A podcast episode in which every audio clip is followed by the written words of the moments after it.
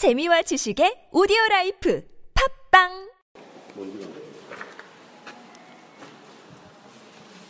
자, 여기 가만히 내리다 보면 물이 뽀글뽀글뽀글 올라오는 그것을 여러분 볼 수 있습니다.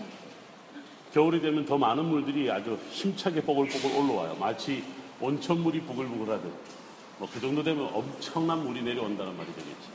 그리고 난 다음에 이제 지금 다음 블록으로 넘어가는데 보니까 상당히 많은 물들이 넘쳐가는 것을 볼 수가 있죠.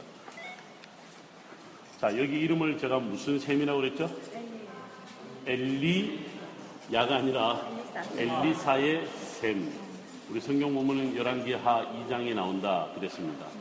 여러분들 엘리사의 셈 여러분 잘 기억하시고, 아까 제가 바깥에 설명드렸던 것처럼 어떻게 물이 흘러나오는지, 또 여리고라고 하는 지역이 엘리사가 여리고 사람들과의 대화 속에서 여리고 지역을 사회적으로도 그렇고 지리적으로도 그렇고 어떻게 설명하고 있는지, 위치가 좋으나 물이 나쁘다라고 하는 것은 상당히 많은 의미를 포함하고 있습니다.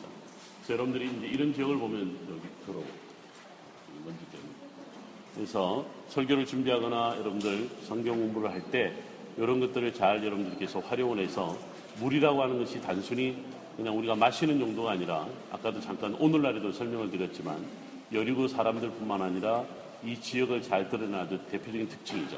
나가면서 들어오면서도 보셨습니다만 나가면서 바로 오른쪽에 돌, 그 흙무더기가 바로 보일 거예요. 그것이 바로 구약 성경 시대의 여리고 성터입니다. 바로 오른쪽에 13바퀴를 돌면서 고함을 질렀을 때 여리고 성이 무너졌다라고 성경에서 이야기하는 바로 여리고 성터 일부가 남아 있습니다. 다른 데서는 사진 찍기가 어려우니까 나가면서 다른 데는 한번 찍고 다시 버스로 올라가면 되겠습니다.